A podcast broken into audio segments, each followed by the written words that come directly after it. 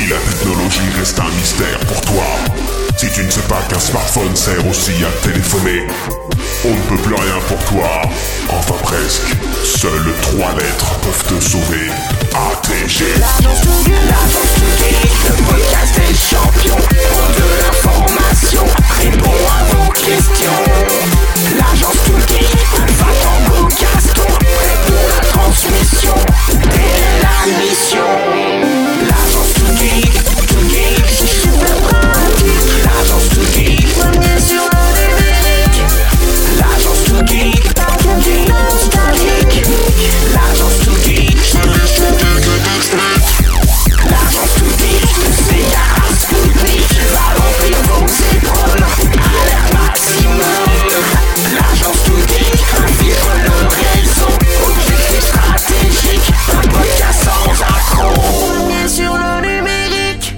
bonsoir les geeks. Bonsoir. Et bonne année les geeks car Et bonne santé.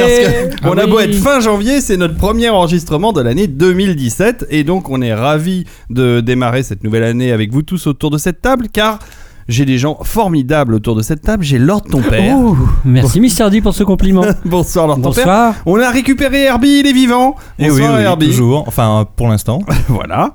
On a Nico. Bonsoir Nico. Salut, salut. Et nous avons euh, Clémence. Bonsoir Clémence. Bonsoir. Et nous avons euh, un invité exceptionnel. Et c'est Christophe Lambert. Bonsoir Christophe Lambert. Bonsoir à tous. Tu nous fais ton rire exceptionnel. euh, Ah, le rire de mon célèbre homonyme. non, Exactement. bah, ça, va, ça va pas être bien possible.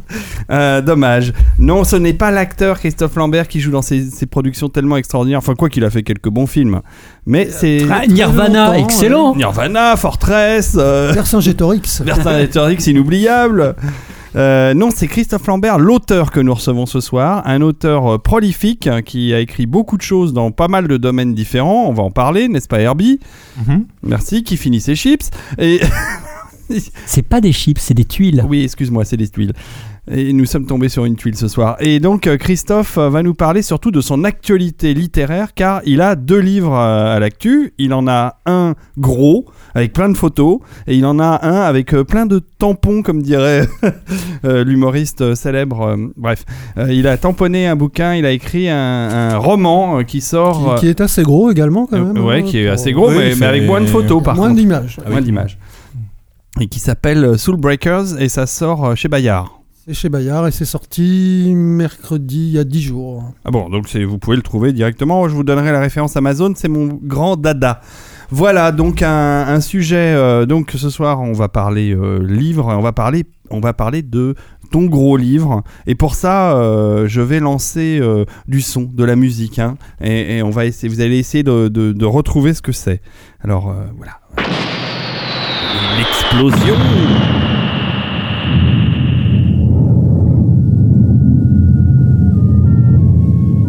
Là, imaginez une planète qui tourne dans l'espace. Tout à fait.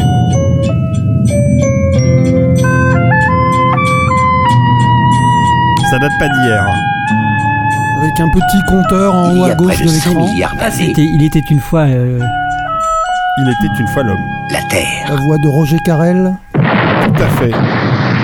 Voilà, et après il y a plein d'explosions parce que pendant 3 minutes ou 4 minutes, on a droit, à- non peut-être pas, on a droit au volcan. euh, C'est comme dans Fantasia, il y a toute la période préhistorique, effectivement, avec les, les volcans, puis les dinosaures. Alors, j'ai- Premier épisode. et c'est le premier épisode, il était une fois l'homme. Alors j'ai mis ça, mais en fait c'est pas ce que j'aurais dû mettre en premier, mais euh, on va en parler, euh, puisque nous allons parler de ce livre sur l'aventure de Procidis. Alors Procidis, ce n'est pas un médicament euh, à prendre en dose homéopathique, c'est un, c'est une boîte Une de société de, de production, production, et de exactement. distribution. et, euh, et euh, qui a été à l'origine de ces Il était une fois quelque chose, donc l'homme qui a été le premier, Et puis la vie. la vie, mais avant il y a eu l'espace, bravo Clémence, et, euh, et Avant ça, en- il y a un, un ours, c'est ça? Voilà, mais on va en parler à- après. Nicolas Argol, fin des Exactement. années 60. ouais. Donc c'est, on va parler de ce bouquin. Euh, juste avant, euh, est-ce que vous avez des actus euh, chacun entre vous à annoncer? Moi j'ai une nuit au max, hein, c'est pour ça que je vous dis ça. Euh, quelque chose, Lord ton père Non. Non, rien de spécial. Herbie? Ah bah moi je vais faire un petit peu de promo pour mon blog. Mais vas-y. à savoir que j'ai posté, alors bon il y a quelques mois maintenant, son- le temps passe vite, j'ai j'ai posté un très long papier sur le... Et t'as changé de lunettes. Non, c'était cet été Ah ça. Sur le, le cycle malaséen des Glorieux défunts de Steven Erickson, dont j'ai dit plusieurs fois que c'était la plus grande série de fantasy euh, écrite à ce jour. Donc euh, un long texte expliquant ce que c'est et pourquoi il faut le lire. Mhm. Et surtout, euh, il y a quelques semaines, j'ai publié une interview de David Brin à l'occasion de la sortie Ah, de son David dernier roman en français, Existence. J'ai contacté l'auteur et il a eu la gentillesse de me répondre à une. Il est sur Twitter, une- David Brin Oui, sur Twitter, sur Facebook. Et euh, donc, il a eu la gentillesse de répondre à tout un tas de questions que je lui ai envoyées. D'accord. Et donc, j'ai j'ai traduit et publié cette interview. Formidable. Euh, bah, euh, c'est à lire sur euh, ton blog, Oui. qui est Euh, L'affaire Herbefolle.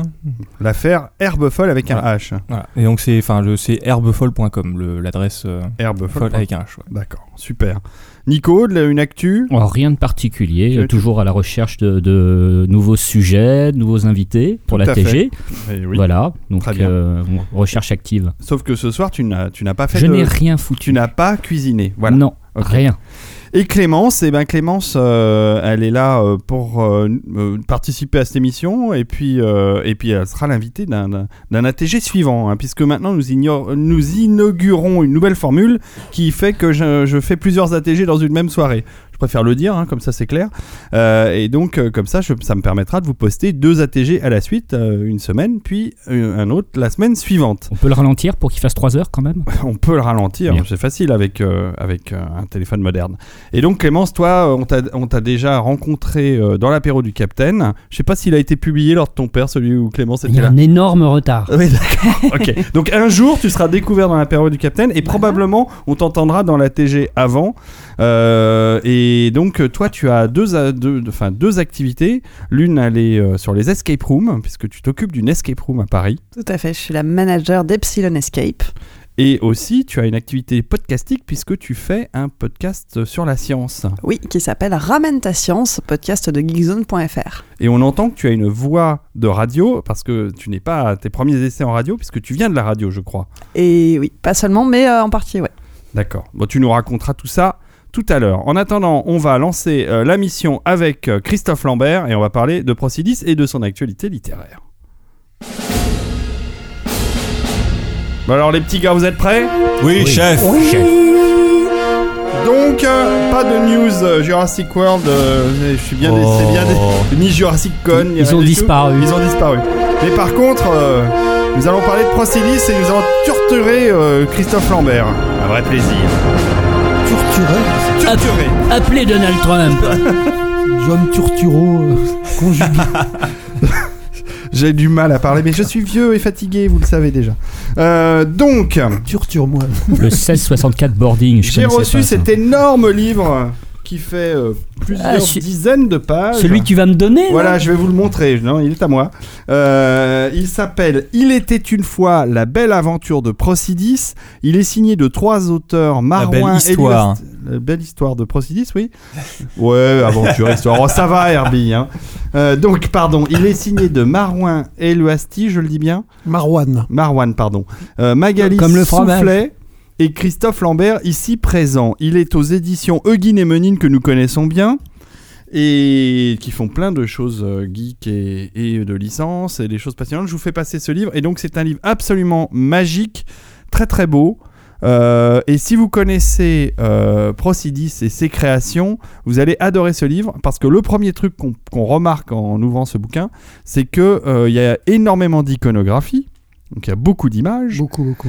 Et, et en plus, elles sont très belles. C'est-à-dire que euh, euh, on s'attend pas forcément quand on, on parle de making of, puisque là on est dans la, on est dans le making of de ces séries télé euh, et surtout de très anciennes séries télé, puisque ça a quand même quelques années, euh, quelques dizaines d'années pour certaines. On s'attend pas à avoir des images aussi belles et elles sont absolument magiques. Alors Christophe, parle-nous un peu de la genèse de ce livre. Alors, euh, c'est le fruit d'une rencontre. En fait, moi, j'avais été mis en contact avec Marwan Elouasti par un de mes élèves parce que je donne des cours de scénario dans une école qui s'appelle la MJM sur Mhm. Paris. Des cours de scénario pour la section euh, animation euh, 3D notamment. D'accord. Et l'un de mes élèves qui connaissait Marwan m'a mis en contact avec lui via Facebook pour un, un projet, puisque Marwan est un fan de- d'animé des années 80. Et il essayait de monter son propre projet un peu dans cette veine-là. Il cherchait des scénaristes. Donc on commence à échanger euh, quelques, quelques courriels, quelques messages privés. Et il me parle de Procidis euh, et de son projet d'écrire un livre sur Procidis. Et je lui dis, le monde est petit, je connais bien Procidis, je connaissais bien Albert Barrier, le créateur de Procidis. Euh, J'avais euh, travaillé avec lui sur euh, sa dernière série Il était une fois notre terre et j'étais vraiment un fan de la Ah première oui, heure. c'est ça, t'es un fan depuis très très longtemps. Parce que, Ouais. alors, il faut que je dois préciser que je connais Christophe depuis, oh là là, un, ça quart, nous un rajeunit. quart de siècle. ça nous rajeunit pas.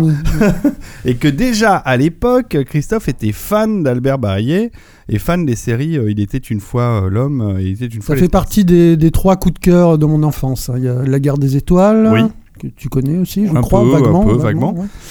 Euh, le film Alamo de John Wayne. Oui, c'est vrai. Et vrai. euh, il était une fois l'homme. Ça a vraiment été les, les trois phares euh, qui ont illuminé mon enfance et qui m'ont influencé pour le reste de ma vie et de ma, ma carrière artistique, on va dire. Donc j'ai flashé sur la première série Il était une fois l'homme quand j'avais euh, 9 ans. Ça a été diffusé en 78, donc j'avais 9 ans. J'ai écrit Albert Barrier en 79. Euh, Ah, une petite ouais. lettre de fan, euh, Monsieur, j'adore ce que vous faites. euh, qui a composé la musique du générique? Ce à quoi il m'a répondu un petit jeune qui débute, Jean-Sébastien Bach. Oui, on, la, on la connaît, la musique de générique. On va, La toccata et fugue en on va se la remettre en bruit de fond, comme ça, ça remettra les idées au clair. Alors ça, c'est comme tu me disais, c'est la version remasterisée. Alors, il me semble que c'est la version qui a été refaite pour les, les DVD, le coffret euh, Blu-ray. DVD Blu-ray qui est sorti. qui est euh, absolument récemment. magnifique. avec Alors le. Blu-ray, voilà. Je vous recommande, si vous aimez cette série, de- d'acheter le Blu-ray parce qu'il y a eu un travail de remastering absolument incroyable. Mais tu vas peut-être nous en parler sur après. l'image, sur le son, euh, tout à fait. Donc, Et ils euh, ont refait la même chose sur Il était une fois la vie, qui va sortir au printemps ah prochain. génial, si je génial. Ah, je vois que Clem est très très contente. Donc Ouais, toi aussi, c'est une série que tu aimes? Ah, moi j'ai grandi avec les Il était une fois, euh, la vie, l'espace, euh, les explorateurs aussi, euh, les découvreurs aussi. Bon, on Enfin, va, on a va voir tout ça, ouais, bien sûr. Et, et ça m'a accompagné toute mon enfance, mais pas seulement. Pendant mes études, j'ai fait des études de neurosciences à une époque. Mhm. Et, et je re-regardais les Il était une fois la vie parce que ça expliquait des concepts très complexes de manière hyper euh, abordable et hyper simple, très Mhm, didactique. bien sûr. Et c'est- Et c'est bah, c'est ce qu'on retrouve un peu dans tes, dans tes podcasts. Alors on va, on va en parler tout à l'heure, mais en effet, euh, je vois la liaison, je vois la, la filiation. Lors de ton père, tu as feuilleté ce livre. Comment le trouves-tu? Ah, Il est beau. C'est un bel beau. objet. C'est un bel objet, hein. Et pas très cher. hein. Je me souviens plus du prix, euh, Christophe. 34 euros Ouais. et des poussières. Franchement, c'est. Et, et j'ai vu que Manchou avait euh, pas mal Mais bien sûr, Manchu. Oui, euh, sur Il était une fois euh, l'espace. a fait le méca design euh, sur Il était une fois l'espace. ouais. Les cités, les vaisseaux. Et dans le bouquin, il y a de très belles images de Manchu. euh, Oui. euh, Manchu, le, le- le pseudonyme de Philippe Boucher, qui est un, un immense grand artiste. illustrateur de, de SF. euh, Tout à fait. Tout à fait. Donc revenons à ton, tes premières amours et à, à ta lettre à Albert Une Barillet. lettre de fan.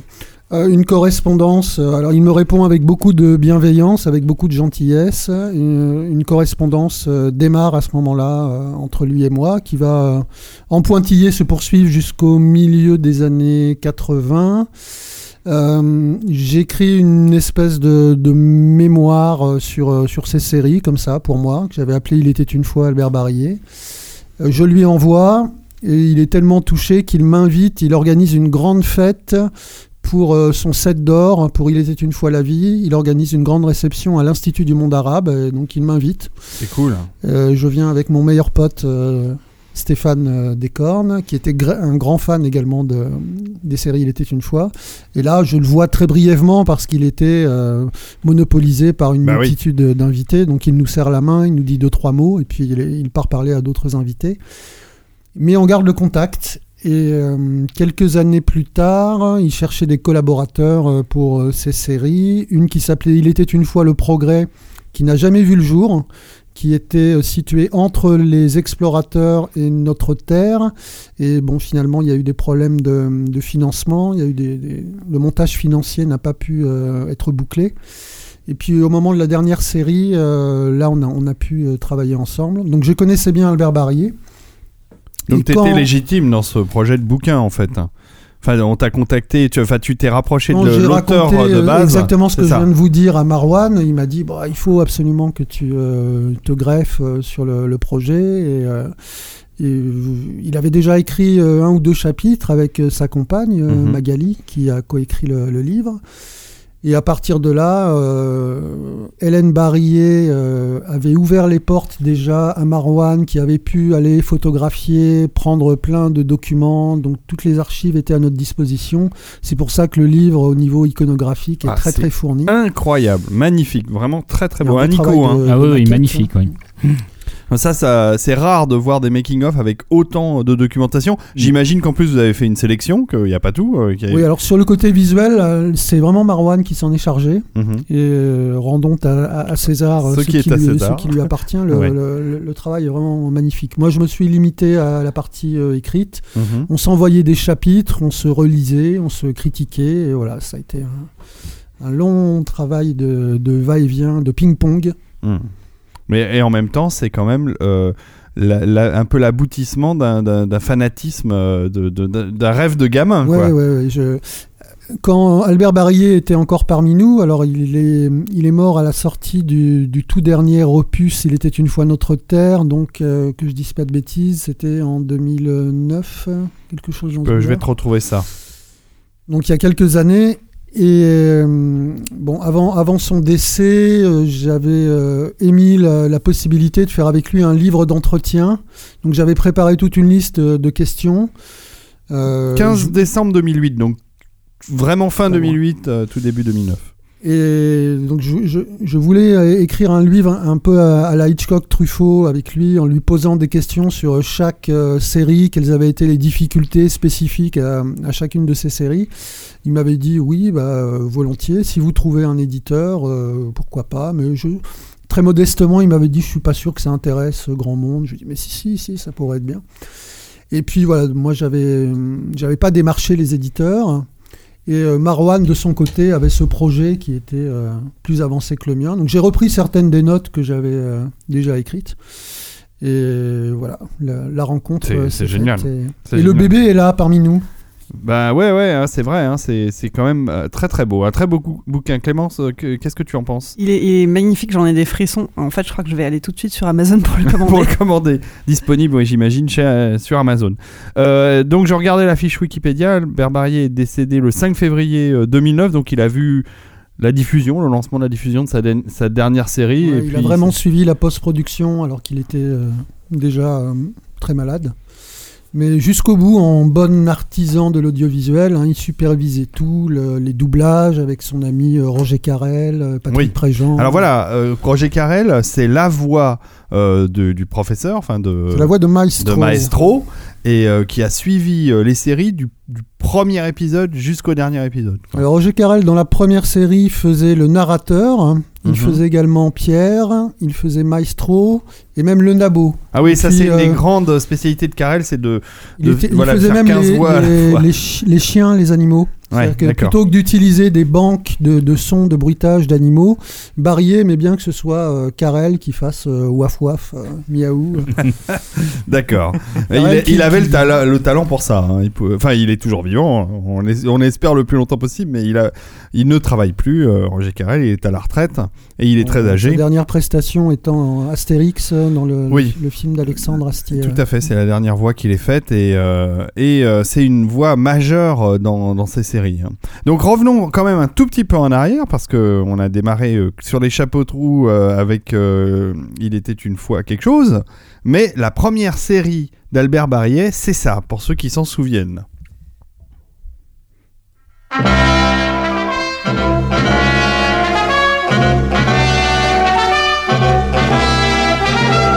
C'est moi qui suis Golargol, l'ours chante en fa en mi bémol, en gilet et en faux col.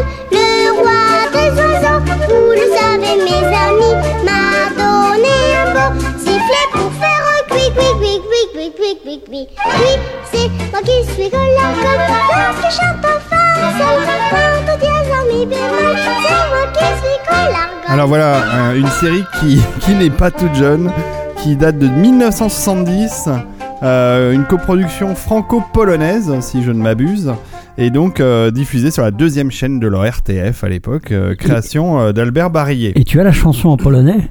Non, je n'ai pas la chanson en polonais, mais je Quel peux regret. C'est dommage. Donc, Christophe, pourquoi euh, Collargol Comment c'est arrivé Alors, je sais que c'est raconté dans le livre, mais enfin, si tu peux nous en pitcher euh, quelques mots. Alors Albert Barillet venait de, de fonder sa société Procidis il voulait se lancer dans la télévision et en particulier dans les programmes jeunesse. Il trouvait que ce qui était proposé aux enfants dans les années 60, bon, il y avait, il y avait Nounours, il y avait quelques trucs, mais le secteur n'avait pas explosé comme euh, ça a été le cas par la suite. Il trouvait que c'était pas, c'était pas top. Alors il cherchait euh, un sujet, et puis un jour son fils euh, Franck tombe malade, euh, il devait avoir 6 ou 7 ans, et Albert Barrier lui achète des- un petit disque de Collargol. À l'époque, Collargol, c'était déjà une collection de vinyles, euh, écrit par une dame qui s'appelle Olga Pushkin, et, qui est d'origine Ah, polonaise. Voilà, d'où la Pologne. Justement. Et euh, Albert Barrier fait écouter ce Collargol et le roi des oiseaux à son fils. Le gamin est enchanté et euh, le papa également, à tel point qu'il prend son téléphone et essaye de convaincre euh, l'auteur, Olga, de lui céder les droits d'adaptation audiovisuelle pour en, en faire une série. Et il savait se montrer très, Très dynamique, persuasif. persuasif et Ouais. convaincant. Donc ça, ça va se faire. Alors après, la réalisation, très compliquée parce qu'il faut faire du stop motion, de l'image Oui, par image. c'est de l'animation image par image, de avec des moyens de série télé et Hmm. pas des moyens de long métrage. Donc euh, en France, euh, même pas la peine d'y penser. Il va de l'autre côté du rideau de fer, il va en, en Pologne, c'est encore l'époque de la guerre froide. Ouais, bien sûr. Et là, il trouve un studio qui s'appelle le studio Sémaphore et un réalisateur, euh, Tadeusz Wilkoch. Wilkoch. Je ne sais pas si je prononce ça, bien le, ouais. le nom. Tout le moins un animateur qui va l'aider à concrétiser euh, sa vision de Collargol. Et, alors, Et au il y aura début, euh, 53 épisodes. 53 C'est épisodes, impressionnant. plusieurs saisons. Euh, au début, Albert Barrier se contente d'adapter les, les disques déjà existants, et puis à un moment, ils arrivent à court d'histoire, et pour la première fois, lui-même va se mettre à écrire des scénarios, puisqu'il va faire les, les scripts euh, de la deuxième saison de Collargol, ou tout le moins de la mo- deuxième moitié des, des épisodes. Vous êtes trop jeune, vous, pour avoir connu Collargol hein? Euh, moi, oui. Un peu la période Moi, je connaissais bien la chanson. Oui, voilà, Sans- je sans connais très bien le générique, mais Moi, pas la série. Alors moi j'avais le vinyle à la maison, donc j'aime beaucoup, euh, beaucoup écouter. Et euh, j'ai vu toutes les rediffs en fait quand j'ai vu toutes les rediffs quand j'étais gamine euh, sur Ah ouais. Canal J. Ouais. Il y, a- il y a eu des rediffs sur Canal J. Ouais. Alors c'était sympa parce que c'était des épisodes assez courts, c'était 13 minutes, donc format euh, rapide. hein. Un peu comme le manège enchanté avec Tout à fait. Pollux, c'est Tout à vraiment fait. la même. et même Aglaé et Sidonie, euh, hein, on, est, Sidonie, on est dans la même euh, dans la même génération. Moi, c'est ma génération. Hein C'est un peu la mienne aussi. hein. Un peu Nico. Ouais, Ah non, t'es maman, pas si God. vieux, t'es pas si vieux que ça. Nous les deux anciens. C'est ça, on Nous sommes les deux anciens. Eh oui, on Non, est comme les vieux du. Muppet Show. Po- Pollux, euh, le manège enchanté, ça passait quand j'étais gamin, moi, à Oui, la télé. hein. oui, oui, moi, ça- je le regardais. Enfin, je le regardais. Beaucoup rediffusé. Je regarde. Oui, il leur diffusait beaucoup. Et puis, il y a- et puis il y a une série euh, plus moderne, mais qui n'est pas forcément très intéressante. Tournée manège. Par contre, il n'y a pas eu. ça. Ça, c'est ta génération. Ah, c'est ça. Euh, merci Charlie. Nico. Il n'y a pas eu, euh, il y a pas eu de re- revival de Collargol. Ça a été dans les dans les tuyaux ou pas du tout? Pas à ma connaissance. Pas à ta connaissance. Ouais. Un collargol avec euh, l'image de synthèse en 3D et des explosions partout. Voilà, c'est ça. Mise en scène par Michael Bay. voilà, c'est ça. Collargol, euh, Collargol. It's back And he's pas content. Ok, donc Barillet commence par ça et après euh, il va. euh, alors, est-ce que tu sais comment il, est, il a switché de Collargol à euh, cette histoire de Il était une fois l'homme, qui est donc la série la plus emblématique qu'il ait euh, réalisée. Alors je sais qu'adolescent, il avait noté sur une feuille euh, plusieurs centres d'intérêt, plusieurs pôles d'intérêt, euh, l'histoire de l'humanité, l'infiniment grand, l'infiniment petit. Et ces, euh, passions euh, ont été retranscrites plus tard euh, sous forme de série. Alors j'ai essayé de lui faire dire euh, à l'époque où je l'ai côtoyé comment il avait eu l'idée, euh, parce que pour moi c'est une idée de, de génie, hein, pur Mmh. et simple, Mmh. le, le fait d'avoir cette famille qui traverse les siècles. Il y avait déjà eu un peu des, hum, comment dire, des choses comme ça où on suivait au long cours euh, des familles. Je pense à ce que faisait euh, James Michener avec euh, des romans comme euh, Centennial, qui a donné la série télé Colorado. Alors, on, sui- on suivait sur plusieurs siècles, mais à chaque fois, c'était les descendants. Et là, l'idée absolument géniale de Barrier, c'est de prendre des personnages symboles qui Et sont des, de les- des- des- des totems en fait. Qui qui sont des totems, oui. Alors, avec, se répètent sont, à travers qui les sont âges. les qualités et les défauts de, de l'humanité. Ouais, c'est ça. Ouais. Le- la méchanceté, euh, l'avarice ou la- le côté plus généreux, débonnaire du gros, le côté débrouillard de Pierrot. Enfin, si on les met tous ensemble, ça crée une sorte d'humain euh, composite. Quoi. Mais euh, de reprendre ces personnages et de les faire euh, Et Maestro, c'est le vieux exister. Et Maestro, c'est le vieux sage, c'est le mentor. Euh, très malicieux, hein, c'est pas le- la barbe blanche ennuyeuse. Le fait de les faire exister à des moments clés de l'humanité, je, je- je trouve que cette idée est, est vraiment géniale. Ouais. Alors, il y a un autre truc que tu me faisais remarquer par rapport au générique euh, de Il était une fois l'homme, et c'est vrai que ça m'avait pas sauté aux yeux, mais maintenant que tu me le dis, euh, euh, allez voir sur YouTube ce générique d'Il était une fois l'homme, mais c'est l'invention. euh, C'est le morphing. L'invention avant- du morphing. Avant Michael Jackson et son clip. euh, j'ai plus Euh, Et avant Thalassa Et avant- Black Oui, oui, c'est plus vieux déjà Thalassa que Michael Jackson. Et avant son clip. euh, euh, Black and White. Black and White, Ouais. c'est ça.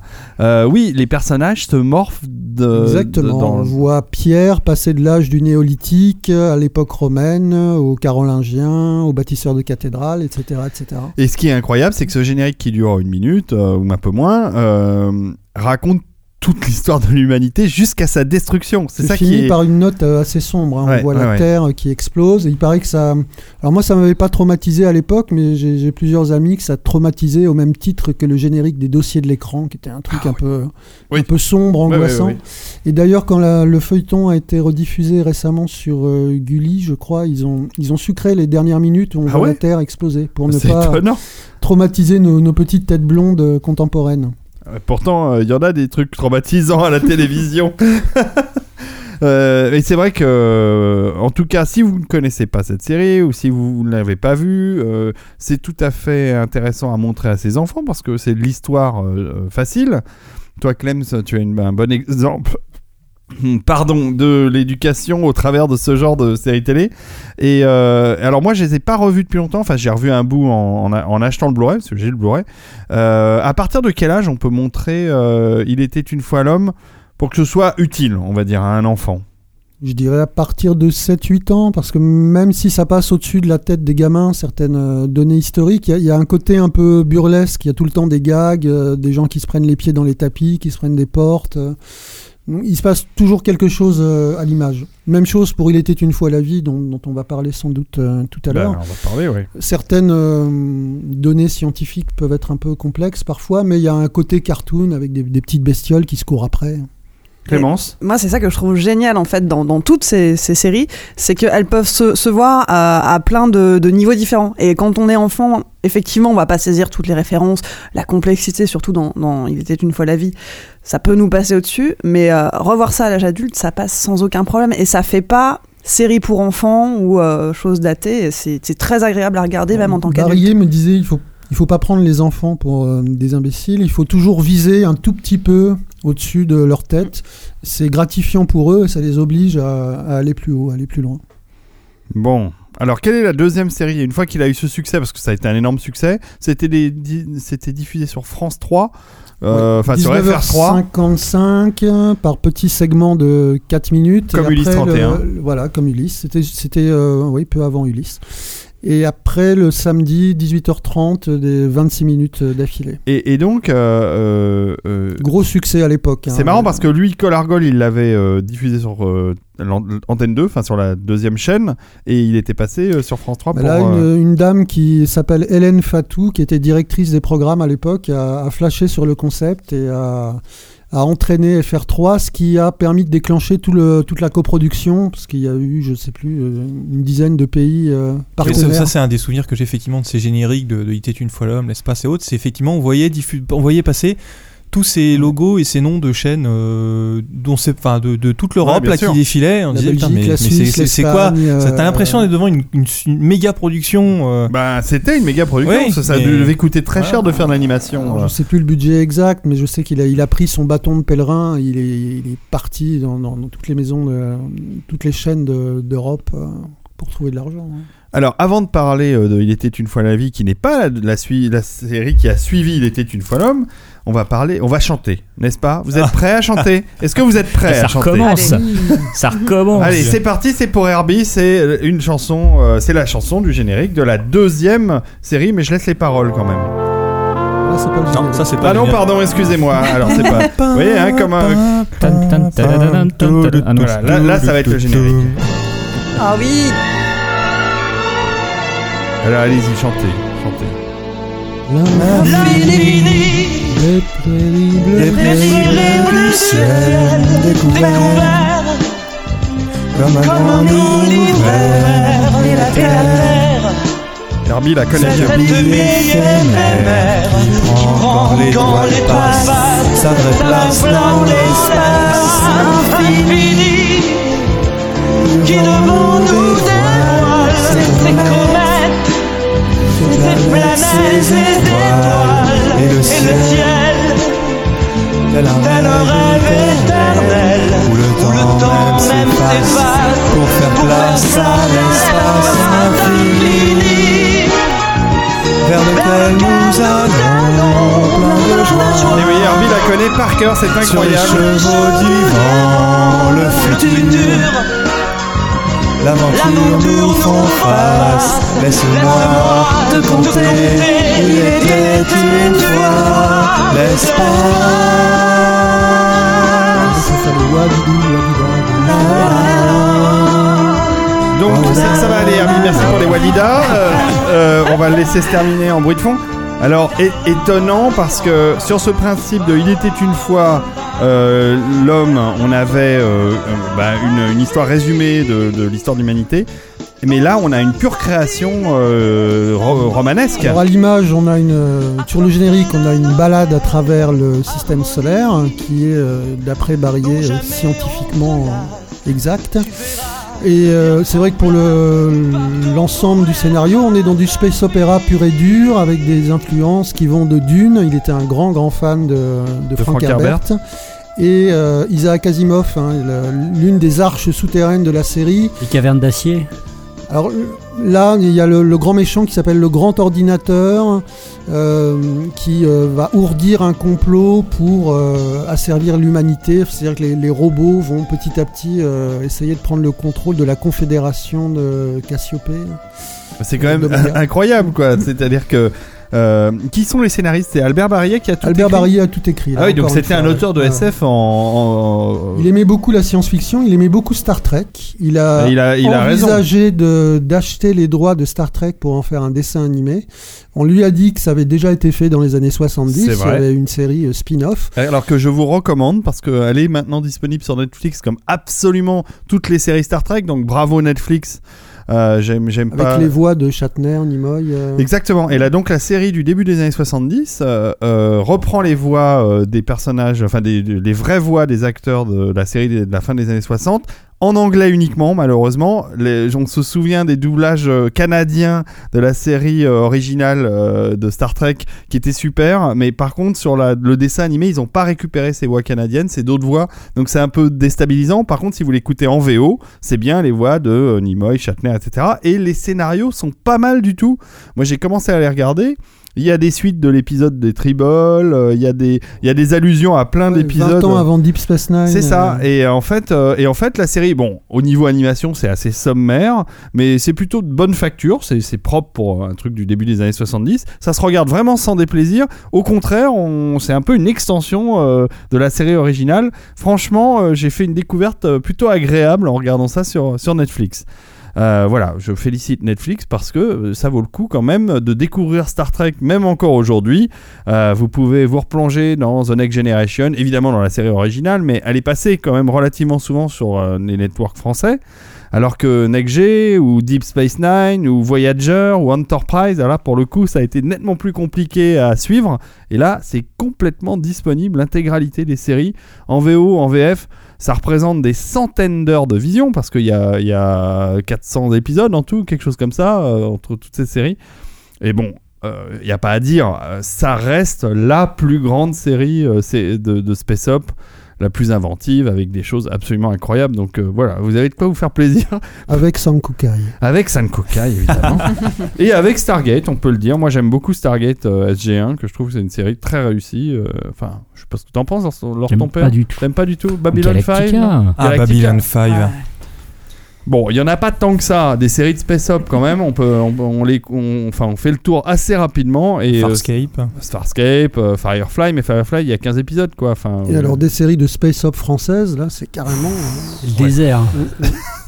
D'où l'importance de. Bah, de Il était une fois- l'espace. Tout à fait. Bravo Christophe. Bravo Oui, pour la pirouette. C'est magnifique. Euh, donc, je suis impressionné. Euh, oui, et donc, euh, on en parlait au début avec des designs de Manchu pour les vaisseaux, euh, pour. euh, Manchu en plein dans sa période Chris Foss, ouais. qui avait Mhm. été contacté par Barrier pour euh, dessiner les, les vaisseaux de Il était une fois l'espace, et Foss devait être occupé sur, sur autre chose, euh, peut-être euh, Alien euh, ou d'autres Euh, projets. Ouais, ou- ou, il cuvait sa- 79, son euh, vin ou sa, sa drogue. Alors, Non, il était de- déjà, il était déjà, euh, non, il était déjà euh, sur, il bossait vachement pour la pub euh, fausse à l'époque, et, et je pense qu'il devait être vachement sollicité pour la publicité. Donc le- la tâche a été confiée à Philippe, à Manchu, avec pour consigne de faire quelque chose dans l'esprit de Fausse. Et euh, Manchu n'a pas eu à se faire beaucoup Non, de violence, puisqu'il est, il est le Fausse français, euh, et plus encore. Et, et- et- bah, bien plus encore parce que moi, Chris Foss, euh, je l'ai vu récemment, il faisait euh, des conférences et j'ai vu ce qu'il faisait aujourd'hui. Et franchement, euh, ça n'a plus grand chose à voir avec ce qu'il faisait à l'époque, qui était formidable hein, dans les années 70. Euh, par contre, euh, Philippe Boucher, alias Manchu, continue à faire des illustrations absolument magnifiques de space opéra. Euh, il a encore fait les couvertures de, du, je crois qu'il a fait la couverture du dernier Laurent Genefort, notre ami Docteur Non. Euh, bref, c'est quelqu'un euh, d'excellentissime, euh, Philippe. euh, Philippe, j'adore, j'adore. ce- en plus, c'est un type tellement gentil Une grande modestie. Ah ouais. et d'une grande modestie. Et c'est aussi lui qui avait designé l'Odysseus de Ulysse à fait. 31. euh, donc euh, Il voilà. a bossé pour le- la DIC, l'entreprise de Chalopin, De et- Chalopin, et, ouais. Berriès. Et ouais, ouais, il a fait les premières versions de l'Odysseus. Après, il est parti. Il m'a dit quand j'ai vu arriver Nono, le petit robot, ça m'a. Ah, il, a, il bossait tout- avec Adamov aussi sur les designs Ouais. des robots et des, des vaisseaux. Et Adamov Bah, avait des fait un super personnages boulot. aussi. hein. hein. On reconnaît le graphisme d'Adamov Mm, sur certains personnages. Ouais, ouais, ouais. Ah, une grande époque quand même créative. Et donc cette série, il était une fois euh, l'espace, elle est quand même un peu euh, atypique dans, la, dans, la, dans toutes les créations de. C'est la de moins didactique, c'est la moins euh, pédagogique dans le tandem ludo-pédagogique, puisqu'il y avait toujours ce, ce côté bicéphale dans les productions de Barrier. Là, alors il y a quand même, et parce qu'il ne peut pas s'en empêcher, hein, il y a quand même des, des petites données euh, euh, sur les, les dinosaures, les incas, euh, les, les fourmis. Il y a un épisode où ils, ils explorent une, une, une planète qui est une sorte de, de termitière géante. Donc c'est c'est les fourmis de Bernard Werber quelques années avant l'heure. Avant- bah, ça l'a peut-être inspiré d'ailleurs. Il faudrait lui demander, je ne On sais va lui pas. poser la question. Mais euh, voilà, il y a, il y a à petite touche, à dose in- infinitésimale des, des renseignements euh, scientifiques, mais le, le gros de l'histoire, c'est quand même l'aventure, le dépaysement, l'exotisme, tous les ingrédients qui sont le propre du space opéra. Lors de ton père, tu l'as vu cette série? Euh, moi, j'avais surtout accroché à Il était une fois le, la, la Terre et, euh, et la vie. Mais l'espace, je l'ai pas vu. Clem, tu l'as vu? Ouais, je l'ai vu, je, je connais le générique par cœur aussi. Et pour le Je coup. demande pas si Hervé l'a vu. Hein. Je, je, je sais plus. De, de quelle année ça date? 82. Ouais, 82, donc moi j'ai vu ça. les rediffs pour le coup. Et je pense que j'étais trop jeune pour saisir l'histoire et donc ça m'est un peu passé au-dessus. Mais le générique m'a marqué et les personnages et enfin tout ce qui. Je crois que ça fait partie des choses qui m'ont donné goût à tout ce qui tourne autour du ciel, de l'espace euh, à Ouais, l'époque. c'est clairement. euh, Ah, je vais rebondir un tout petit peu là-dessus parce Oui, que Hervé. moi aussi, enfin, c'est une série qui, euh, quand j'essaie d'identifier les choses qui m'ont amené à la SF euh, dans, dans, dans, dans ma jeunesse, il était une fois espace est vraiment un des éléments clés de ce, de cette, de cette envie de, de, de l'espace et de, Mm. et de la SF de manière générale, quoi. C'est tellement, tellement d'idées euh, intéressantes dedans. Et Nico? Bah écoute, avec mon frère, c'était pareil. hein. Nous, on était scotchés euh, à la télé et c'est vrai que les, bizarrement ces génériques, enfin bizarrement, non, c'est pas bizarre, ils étaient géniaux et c'est vrai que ça c'est resté. C'est vrai que c'est resté la créa, euh, que ce soit graphique, que ce soit le son. Et c'est vrai que, je, bon, je suis plus trop maintenant ce- ce- cette histoire-là, mais euh, qu'est-ce que c'est devenu finalement aujourd'hui Tu, parles de la créa graphique, j'en profite pour parler, parce que là on a parlé de Manchu, de Roger Carrel, de plein de collaborateurs. Il y en a quand même un qui est euh, le, le principal et qui fait beaucoup, à qui on doit beaucoup de, le, le charme de, de ces séries, c'est Jean Barbeau. Ah oui, qui est le, le dessinateur qui a donné le look à ces personnages. des ouais. personnages. Tout à fait. euh, qui est est comme Manchu, un garçon euh, très simple, euh, charmant, comme quoi la, la gentillesse est parfois proportionnelle au talent. Et euh, qui était tout jeune. Alors Manchu et Barbeau, quand ils ont bossé sur Il était une fois l'homme, parce que Manchu faisait des storyboards aussi sur Il était une fois Mhm. l'homme, notamment le dernier, un peu SF, Il était une fois la terre et demain. Euh, ils sortaient de leur école, euh, l'école Brassard à Tours. Ils avaient bossé un tout petit peu euh, pour euh, Derriès et Chalopin. Et Barrier est venu les, les débaucher, les trouver. Et je sais pas, ils avaient euh, 19, 20 ans. Donc l'ami euh, Barbeau se retrouve à 20 ans aux télécommandes d'une série qui va être multidiffusée et euh, Et partout dans le plus monde. grosses productions de Une des plus l'animation grosses française. productions De la, de la télé euh, C'est dingue. pour la jeunesse euh, française. Bah, quoi. Comme quoi, Barrier avait misé sur les bonnes personnes, hein, parce que Tout ça a fait, ouais, été, il, avait euh, du, il avait il avait du flair pour pif, ça, hein. Il avait du flair, ouais. Mm. Oui, sur Colargol aussi, on peut le dire. hein, il avait Ouais. eu du flair euh, dans, dans la qualité du choix de, de l'histoire, du personnage. C'était un réalisateur, c'était aussi un producteur. Ça explique aussi ce, Mhm. ce côté. euh, ce côté, euh, ce pif, ce Voilà. flair. Donc, euh, il était une fois l'espace en 82. On enchaîne et là, on passe à ça. Et ça, c'est, il suffit que j'appuie sur le bon bouton pour que ça marche. Avec un, un homme et une femme à poil dès le début de l'image, des premières images, c'est complètement subversif, euh, Christophe. Comme dans les livres de biologie. Ça, je sais pas si ça a été censuré, euh, comme la, planète Ah non, qui explose. Un enfant nu. Alors, moi, je te dis pas, les ligues anti-pédophilie. Salut. Je salue tout. L'air vif nous enchante, nous emplit de joie et de vie. La vie, la vie, la vie, la vie, la vie, Alors après deux séries quand même extrêmement euh, créatives, c'était c'est absolu- c'est renversant d'a- d'arriver à retrouver une idée aussi géniale. Euh, et donc ça, ça date de 86, à peu près la même année où sort Inner Space, euh, L'aventure intérieure. L'aventure Ouais. intérieure euh, produit par Spielberg. Donc c'était quelque chose, c'était dans le dans l'air du temps euh, de de plonger au corps euh, du corps Il y humain. avait euh, eu le, le film de Fleischer Ah, mais bien dans avant. les années 60, Ouais, bien avant. Et puis il y aura vice versa bien après. oui, mais, bien après. Là, effectivement, en 86, l'aventure intérieure, la vie. Le- les paroles, soit dit en passant, de la chanson sont de Barrier. À chaque fois, toutes les paroles de- des génériques, Ah, des génériques, c'est sont, sont d'Albert Barrier. les écrivains Et alors la musique euh, dans l'espace, c'était euh, Savelli. Michel Legrand. Michel Legrand, ouais, le, le, le, le- le générique. Et sur euh, la vie, c'est tu te souviens C'est toujours Legrand, C'est toujours avec Legrand. des orchestrations très jazzy de- d'Armand Migiani, qui était un ami de. Barrier. Barrier était un grand, grand fan de jazz. Non, c'est il y a- c'est vrai que dans toutes ces séries, il y a eu des scores très marquants. On en parlait en off euh, tout à l'heure. euh, Il y a eu euh, un compositeur japonais sur la première série. Euh, puisque c'était aussi dans, dans, dans l'ère du temps de la production d'animation. En fait, c'était les Japonais qui Le- trustaient euh, toute la fabrication. quoi. La réalisation, alors le- tout ce qui est storyboard, décor, euh, c'était fait en France, mais l'animation pour Il était une fois l'homme, c'était le, le studio euh, Tatsunoko. Mhm. Euh, c'était Eken, je crois, pour euh, Il était une fois l'espace. Donc effectivement, euh, c'était euh, c'était bien en foutu, hein, ouais. c'était très très bien. Et alors vous disiez tout à l'heure qu'il qu'il- qu'il va y avoir une, euh, ils vont ressortir un DVD remasterisé, c'est ça? De... Pour Il était une fois la vie, ouais, Ouais. tout à fait, au, au printemps, en juin, je crois. Et l'espace? Et l'espace, à ma connaissance, c'est pas dans les tuyaux. Il se trouve que la, la C'est série toujours a un- Micros qui travaille là-dessus? C'est toujours Micros, ouais. Alors, j'ai pas une très bonne nouvelle parce que j'ai croisé un des un des euh, responsables de Micros euh, il y a pas très longtemps et qui me disait que le département euh, remastering d'animation euh, était en train de fermer euh, chez eux quoi. Donc, euh, bon, c'est pas les seuls à en faire, à faire ce genre de choses, hein, mais c'est vrai qu'ils ont fait un travail remarquable Ouais, ouais, sur ouais, la première fait, ouais. série. Donc, on peut s'attendre à un travail équivalent euh, sur, euh, sur Il Oui, c'est une la, fois la même- vie. c'est la même équipe. hein. Et puis tous les gens qui travaillent sur ces séries les regardaient quand ils étaient gamins. Donc il y a Ils sont fiers de Ah, bosser. ils sont super Madeleine, fiers de euh, bosser Madeleine de là-dessus. Proust, euh, ouais, tout le monde est, est ravi. Donc, Il était une fois la vie, bah, comme son nom l'indique, raconte euh, en, en long, en large et en Le travers. fonctionnement du corps humain. C'est ça, mais avec un côté très SF, hein, parce qu'il y a des petits, les- enfin tout est représenté euh, Ouais, par euh, une espèce de. Police, euh, la police du corps, les lymphocytes. Alors moi je suis très mauvais en, en sciences nat et en sciences tout court. Euh, sont Bah, il faut demander à Clem, Voilà. c'est plus son lymphocytes- Les domaine. lymphocytes B, là, la police du corps. je- Euh, les lymphocytes.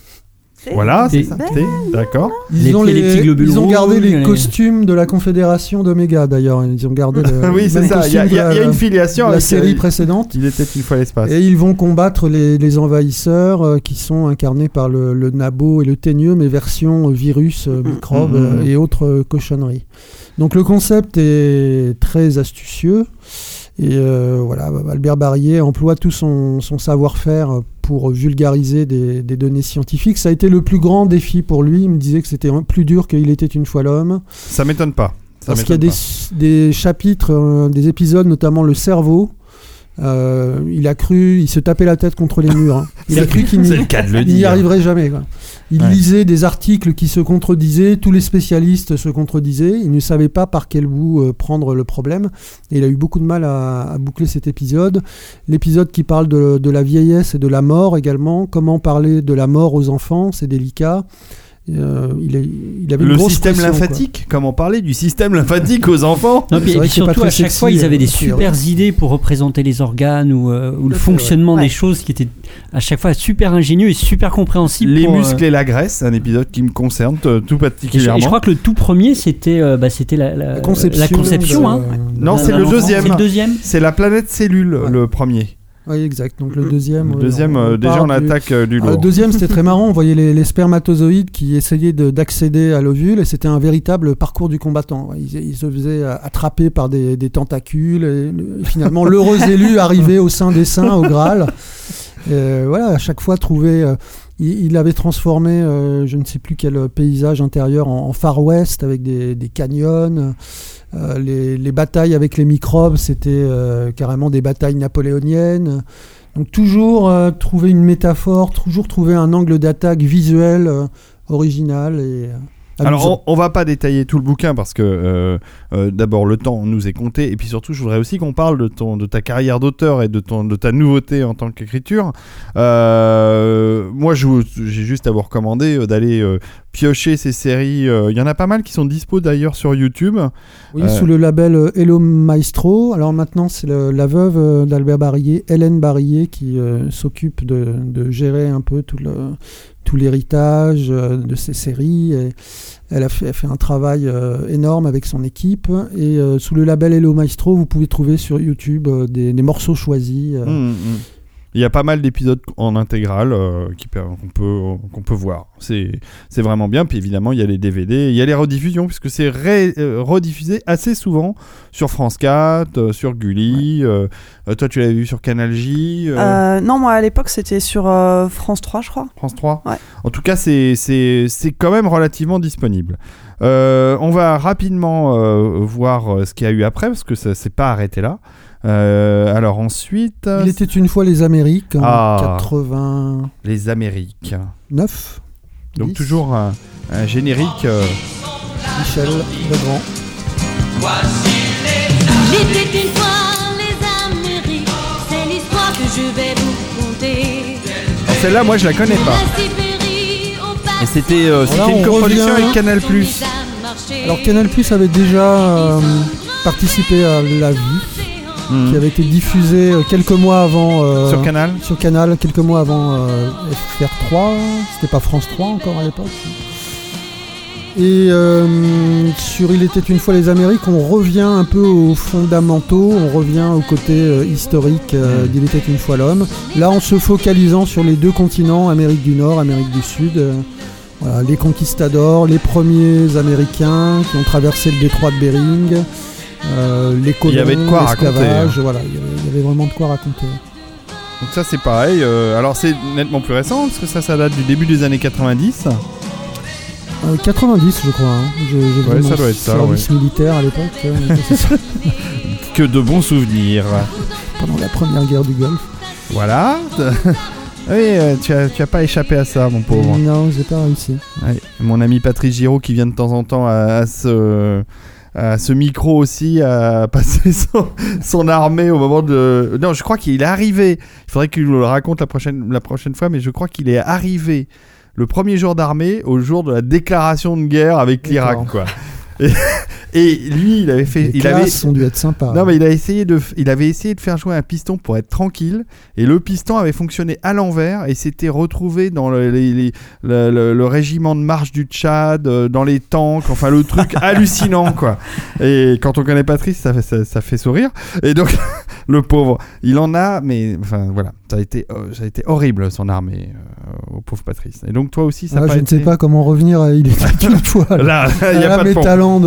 Et ben, et ben, après les Amériques, c'est les découvreurs. Alors, qui se souvient des découvreurs? Clems, Ouais, Herbie. bien sûr. Ouais. Et c'était quoi les découvreurs Alors, euh, Alors les découvreurs, ça allait de d'Albert Einstein à ah, d'accord. C'est l'Antiquité avec euh, Eureka dans la baignoire. d'accord. Alors encore Michel Legrand. Toujours Michel Legrand. fait de vous l'homme que vous êtes. Ils ont Il y avait tout Lavoisier, euh, Ouais, les grands génies, quoi. Voilà. La lune qui gravite et la pomme qui tombe des Ça, c'est confins. 1994. Ils ont cherché à mesurer le temps qui Il y avait toujours à peu près 3-4 ans de, de gestation euh, entre chaque série. C'était fait de manière artisanale. hein, Une euh, dans son petit euh, local euh, rue Marbeuf. euh, C'était pas une grosse structure, hein, ici. humains. Il y avait euh, deux secrétaires, Albert Barrier, une assistante euh, de production, Michel Fourniol. Ouais, ce qui est chouette, c'est qu'il y a eu une sorte de persistance euh, dans, dans la création. Il avait trouvé son, son credo et, euh, il le développait. Il a euh, essayé de faire d'autres choses, mais euh, ce créneau-là euh, marchait bien, il était à l'aise dedans, il avait son public, donc il a creusé ce, ce sillon. Mais je me souviens qu'à un moment, il essayait de faire un long métrage sur la vie après la mort. Il avait même essayé d'engager Roy Scheider. Oh, Il avait fait des, des voyages de, de- euh, des Dents de la Mer. de Jaws, de Sorcerer. Il était en négociation avec l'agent de Roy Scheider et euh, finalement ça, ça ne s'est pas fait parce que Scheider disait qu'il avait déjà joué dans un film au sujet similaire, que le spectacle commence euh, All That Jazz de Bob Fosse. Ah oui, ouais, tout à fait. Donc euh, ça ça n'a pas marché. Il voulait également faire une série sur la, la mafia marseillaise. Euh, ça n'a pas marché non plus. Une série en prise de vue réelle, live. Mhm. Et bah, il, s'est- il Il est retourné à, à- à ce qu'il savait euh, si bien faire. les- il était une fois. Voilà, alors juste après, on va accélérer. hein. On arrive en 1997 et là, c'est Il était une fois les, Les explorateurs. explorateurs.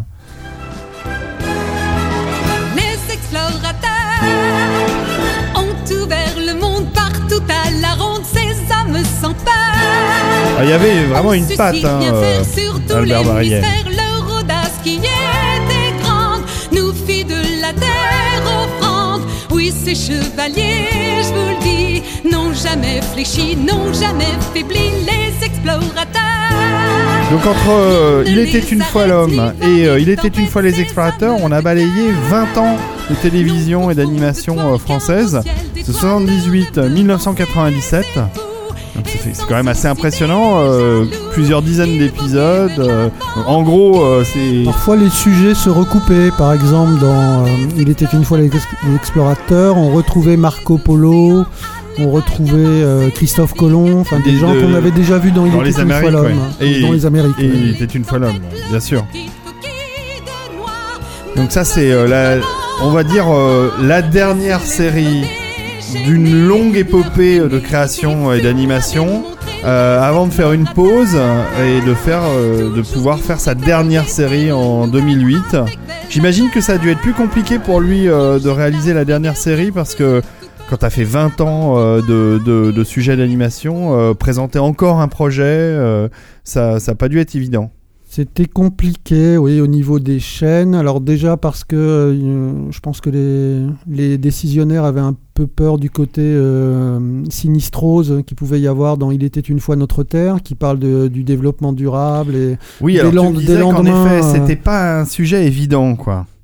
C'était un peu compliqué euh, quand on regarde la liste des des, euh, épisodes, épisodes. comme la, la misère dans le monde, euh, la faim dans le monde, les enfants soldats. Bon, Ouais, la pauvreté en Afrique, euh, les brigands des mers. euh, euh, Alors il fallait toujours trouver l'angle d'attaque pour que ce ne soit pas glauque et proposer. Enfants au travail, enfants soldats et enfants perdus et retrouvés. Donc ça C'est c'est un le- c'est un bon triptyque, hein. Ah ouais, non mais franchement, euh, la joie quoi.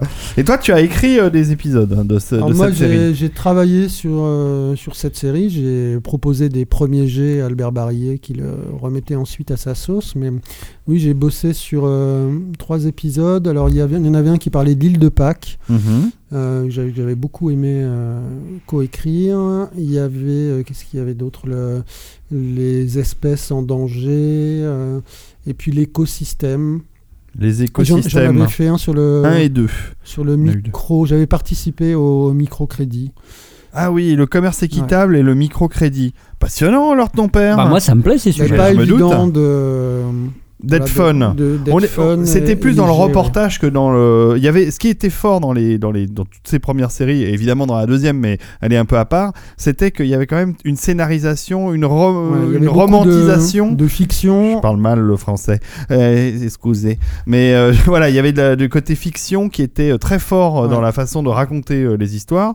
La alors plus que- forte étant l'espace où là il y avait Bien sûr, euh, ce n'était que de la 90% fiction, de fiction et 10% de. Et, et alors que là, euh, il était une fois notre terre, c'est plus compliqué, quoi.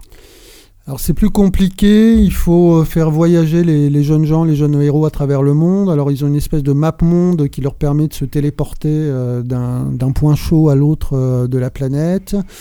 Euh, en même temps, ils peuvent pas non plus régler les, les problèmes d'un claquement de doigts. Donc c'est vraiment pas évident à écrire comme, comme série. ouais. Bah, on va réécouter le générique de, de cette dernière série.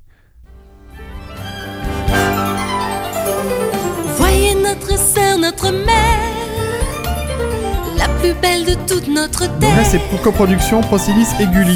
Continuité musicale. hein. Ouais, ouais, bien sûr.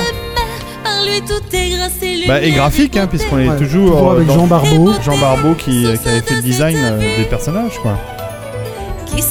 Ça avait été un peu modernisé pour l'occasion. Oui. Le, nez du teigneux d'Inabo avait rétréci, le menton en galoche également. On était dans un look plus années 2000, Ouais. quoi, que les années 70. Bref, euh, donc moi, ce que je vous recommande, euh, si vous voulez en savoir plus sur ces séries qui nous ont quand même tous marqués, hein, euh, l'une ou l'autre, ce qui est marrant, c'est que moi, c'était Il était une fois l'homme. J'ai vu aussi Il était une fois la vie, mais assez peu les autres. Et on a tous un peu sa série préférée, euh, et on en a tous au moins vu une, hein, ça c'est clair. Je vous recommande la lecture du livre, l'intégralité de la lecture du livre de Guy Lemonine, euh, et vous serez pas déçus parce que c'est vraiment, vraiment un bel ouvrage. Il y a de quoi euh, faire encore d'autres choses sur Albert Barrier ou le livre est quand même assez exhaustif euh, sur le sujet, euh, Christophe? Bon, il y aurait d'autres choses à faire. ouais, ouais. Bon, peut-être un volume 2 un jour avec d'autres euh, choses, qui sait? On va s'arrêter là avec Albert Barrier et maintenant euh, on va parler euh, de ton roman euh, Soul Breakers, alors qui vient de sortir il y, a, il y a une dizaine de jours, une quinzaine de jours euh, euh, aux éditions euh, Bayard. Bayard. Euh, et ça parle de quoi, euh, cher Christophe ça parle de quoi? Nous sommes en 1936, euh, c'est la, crise aux États-Unis, on est dans une ambiance très les raisins de la colère, John Steinbeck. Des millions d'Américains sont jetés sur les routes. Mon jeune héros est euh, lui-même jeté sur les routes avec sa, sa famille. Voilà, qu'est-ce que tu mets Bah, je, je mets de la musique euh, tragique. Euh, on en parlait tout à l'heure. Voilà le générique qui faisait peur, le générique des dossiers de l'écran. Mais ça va pas mal avec Soul. Breakers. Mets-moi une musique americana ou du James Horner, La Foire des Ténèbres. Ah oui, on pourrait mettre la foire des ténèbres, c'est vrai. Par exemple.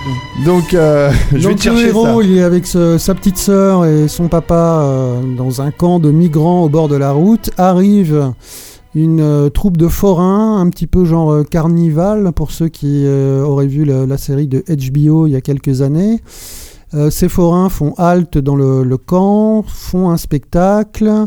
La petite sœur assiste au spectacle. Elle est même sollicitée, elle doit monter sur scène à un moment. Alors l'ambiance est très, étrange, un peu inquiétante. Le, monsieur loyal est, un type vêtu de noir avec une grande cape, un grand chapeau. Il est un peu flippant. Et euh, les forains vont plier bagages assez vite. Et la nuit qui suit le spectacle, la, petite fille euh, Amy, la petite sœur du héros, tombe dans un état euh, proche de la catatonie. Elle ne réagit plus. Et le gamin est persuadé qu'il s'est passé quelque chose pendant le spectacle des forains, que les, forains ont volé l'âme de sa petite sœur et lui ont volé également des pouvoirs. Car euh, en plus de l'en- l'influence Steinbeck, il y a une influence euh, Stephen King, la gamine a des pouvoirs. Euh, Mon héros aussi, il en a, je vous ne dirai pas lesquels. Il va partir sur les routes à la poursuite de ces magiciens maléfiques pour essayer de les rattraper et surtout de récupérer euh, l'âme de sa petite sœur. Et là, voilà, c'est un road movie ou un road book euh, qui commence avec euh, plein de créatures euh, qui vont se dresser sur sa route. Euh, Il y a une ambiance à la fois très réaliste, sociale et très fantastique. Stephen King, ouais. c'est un cocktail. Donc voilà la musique de la. Foire des Ténèbres de James Horner. Horner, ouais. Alors j'avais pas vu le. 1983. J'avais ni, j'avais pas lu le livre ni vu le film. euh, à Something l'époque où j'ai- j'ai écrit le bouquin, je l'ai vu depuis. Ça va, ça va, c'est pas trop. C'est pas, moi, pas, non. non, on n'est pas dans le. On n'est pas dans le plagiat, ça va. D'accord.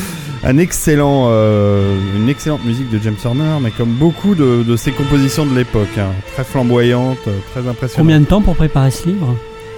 Combien de temps pour préparer euh, Il n'y a pas une documentation énorme. hein. J'ai regardé les, les photos de Dorothea Lange, notamment, qui a beaucoup euh, documenté cette période.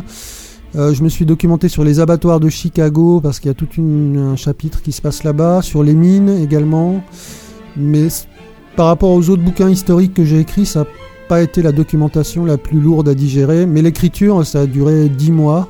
Ah ouais, Il quand fait même. 850 000 signes. J'ai jamais- J'ai jamais écrit un bouquin aussi gros. Même mes bouquins adultes sont pas aussi. euh, Et celui-là, il m'a lessivé, mais j'ai fini. Et euh, comment ça se fait que rincé.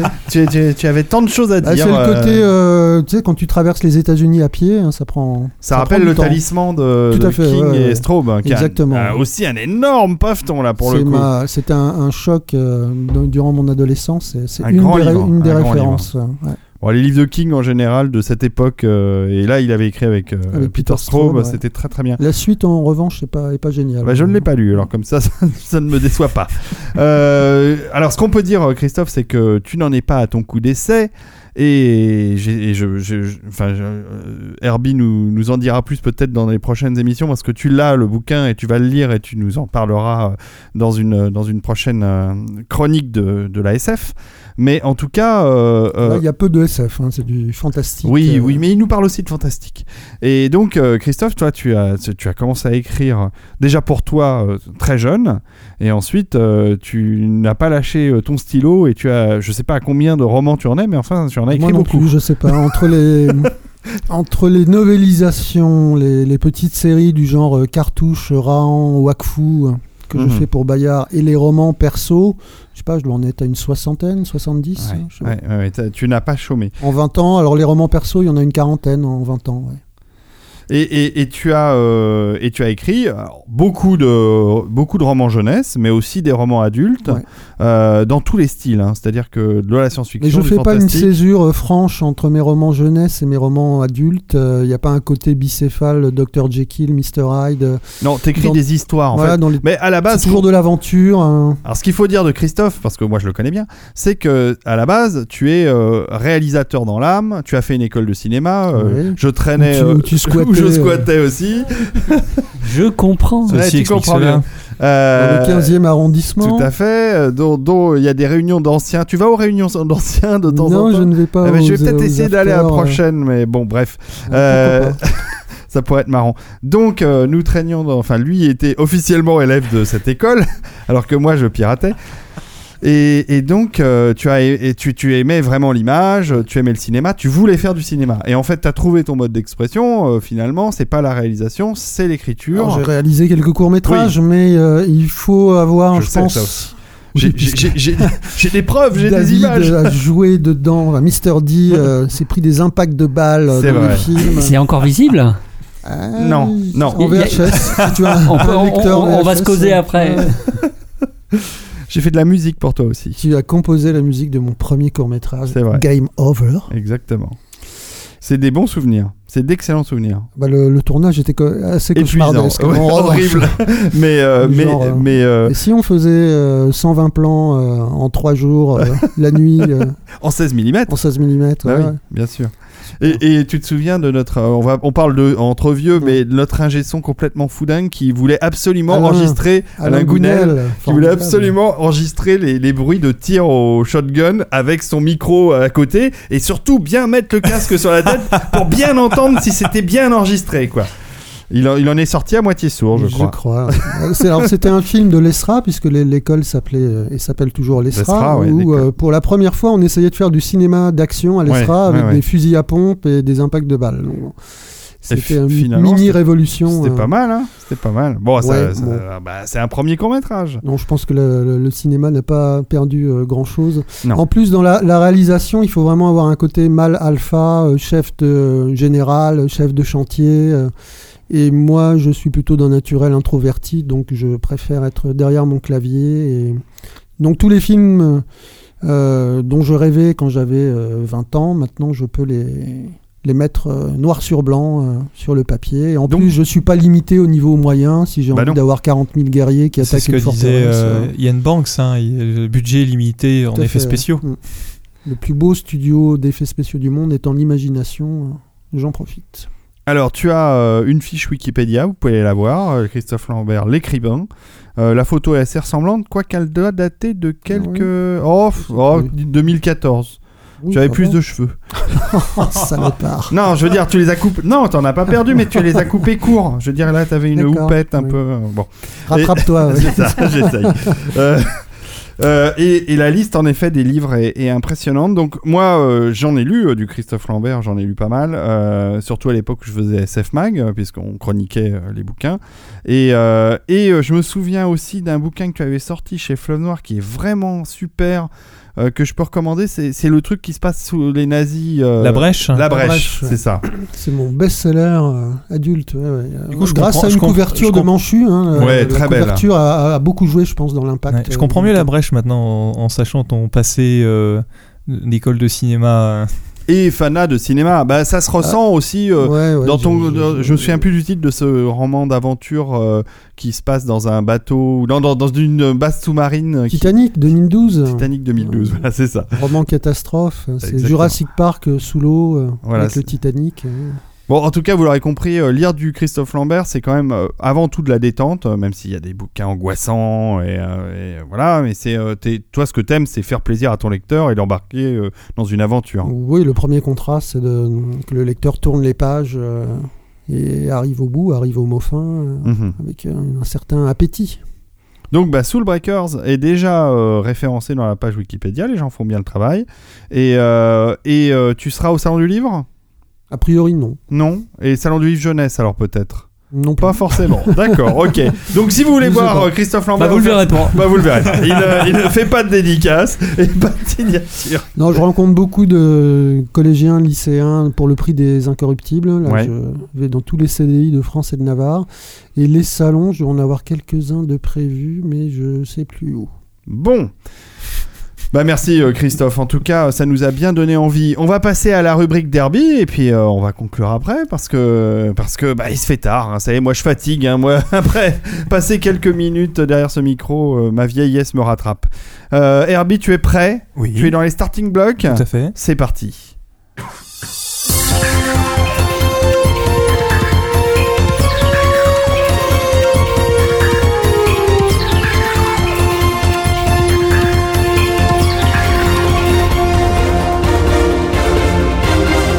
Rubrique Derby. La rubrique SF de Herbie. Nico, on t'a pas beaucoup entendu, mais. Mais j'écoute euh, très un- attentivement. Attends, Clem, Et tu avais, tu ferai- avais peut-être quelque chose à rajouter parce que j'ai lancé la rubrique d'Herbie, mais je t'ai même pas demandé si tu avais lu du Christophe Lambert.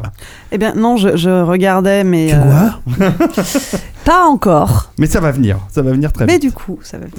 Et euh, si tu aimes la littérature de science-fiction, Clem, ça, je sais que toi, Christophe, tu l'apprécies. Et euh, alors ton père aussi, évidemment. Nico, peut-être un peu moins, mais bon, c'est pas grave, on lui en veut Non, pas. non, ça le saoule,